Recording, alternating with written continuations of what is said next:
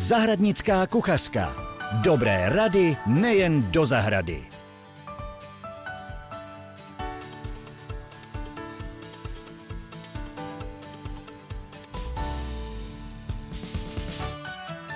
Krásný den, milí posluchači.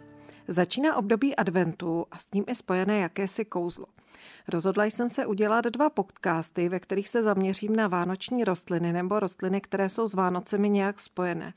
Dnes si povíme o 3 a v dalším podcastu o dalších 3. První, které se chci věnovat, je čemeřice nachová. Je to nízká bylina, která je velká asi 30 cm a kvete velmi brzo z jara, někdy už od února. Jak napovídá sám název, tak její květy jsou nachové až do fialova. A už od středověku ji lidé považovali za velmi jedovatou, nicméně ji používali v lidovém léčitelství a v magii. A také jako jakéhosi zprostředkovatele mezi světem živých a mrtvých. Pan profesor Jiří Patočka publikoval v roce 2022 článek, ve kterém zmiňuje následující. Vykuřování čemeřicí pomáhalo lidem posedlým duchy a zbavovalo člověka melancholie. Na prášek rozdrcený kořen byl prostředkem lidové magie. Pokud se člověk potřeboval dostat někam nepozorován, stačilo nasypat prášek před sebe. Rozdrcený sušený kořen, smíchaný s česnekem a sirným květem, se používal jako takzvané Faustovo kuřidlo. Když bylo kuřidlo nasypáno na žhavé dřevěné uhlí a tento úkon byl navíc provázen pronášením tajných formulí, bylo možné si podmanit zlé duchy. No, pokud se budete chtít někam dostat nepozorováni, tak ten prášek zkuste, ale moc tomu šanci nedávám. Schválně mi pak napište, jestli vám to fungovalo nebo ne. V současnosti si můžeme čemeřici koupit jako krásnou zahradní rostlinu, kterou klidně využijeme do podzimního a zimního truhlíku. A pak ji vysadíme ven na záhon. Další zajímavou rostlinou je jmelí, kterou proslavili hlavně Keltové. Ti věřili, že léčí neplodnost a ochraňuje před zlem. Prováděli rituály nejčastěji pod svatými duby, ze kterých také jmelí usekávali zlatým srpem.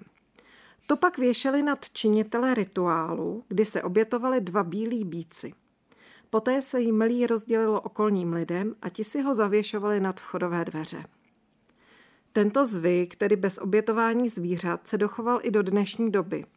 Říká se, že by se jmelí mělo darovat a poté, co ho dostaneme, tak nechat vyset v místnosti celý rok, aby štěstí a zdraví neuniklo. No málo kdo to dělá, ale třeba moje maminka to opravdu dodržuje. Konečně se dostáváme k vánoční hvězdě. Je tak oblíbená, že si bez ní Vánoce nedokážu představit. Již jsme se o ní bavili v loňském roce, ale nedá mi to a řeknu jen pár zajímavostí. Jedná se o pryšec, který pochází z Jižní Ameriky. Přímo z Mexika do Spojených států amerických ji přivezl botanik Joel Robert Poinsett v roce 1825.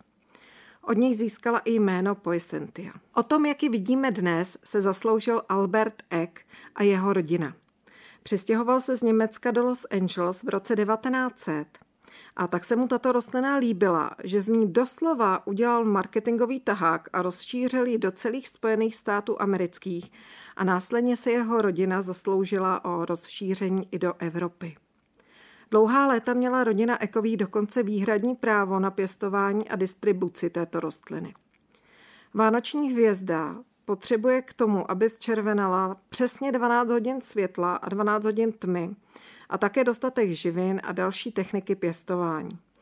Proto to vůbec nebylo jednoduché. V dnešní době se profesionálně pěstuje i zde v Čechách a na Moravě. Můžeme si ji koupit v různých barvách a velikostech. To červené, co na ní vidíme, nejsou květy, ale listeny, nebo chcete-li listy, v okolí květu. Samotné květy jsou takové nenápadné a vypadají jako žluté malinké bobulky. Takže klobouk dolů před Eckem, tomu se může rovnat snad jen Steve Jobs.